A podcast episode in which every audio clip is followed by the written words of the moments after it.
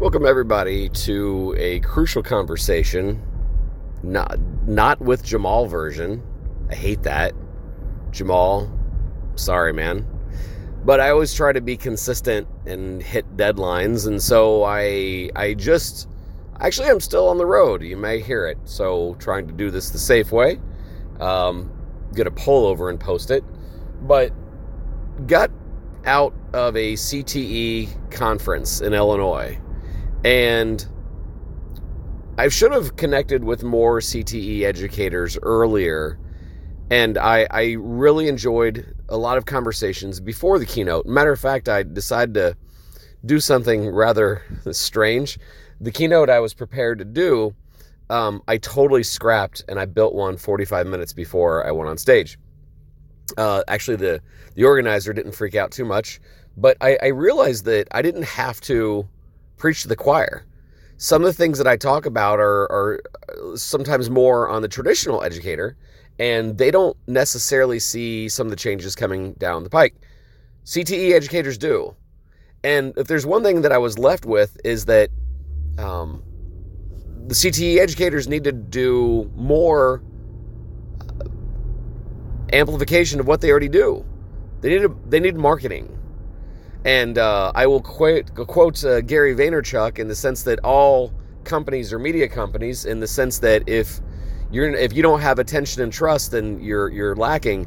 I'll I'll say the same thing about a lot of our classrooms.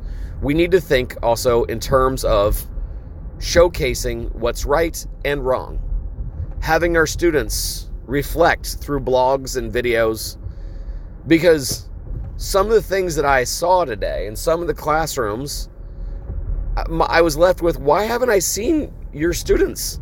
Or why haven't I seen you on some sort of a platform sharing what you're doing? And, and that's one thing I love about conferences. And that's at the same time, one of the things I scratch my head on is that we have sometimes championed those who are talking about what other people are doing. And I, like, I saw several people doing and I was I was in love with it. But if we're going to again grow and scale, we have to start putting out those messages. Second thing is that um, in a lot of conversations I heard that CTE, career and technology technology education, has the potential of I think it's already there, but has the potential of of adoption of the new AP you know, AP, a lot of times parents want to make sure their kid gets, uh, they stack their schedule with AP, this and that. They want an inflated GPA. They want to make sure they look good to colleges. Well, I think CTE is the new AP. There's going to be a talent pipeline shortage. And I think when students have the ability to showcase some of the skills they acquired in high school, there's going to be an arms race for that and and the student and I, i'm not disrespecting all ap do not get me wrong but i think that there is going to be a shift in we we did things of the past versus we worked on skills and tools of now and the future. Um, and i welcome it honestly. I think we need to take a step back and say why are we doing what we're doing?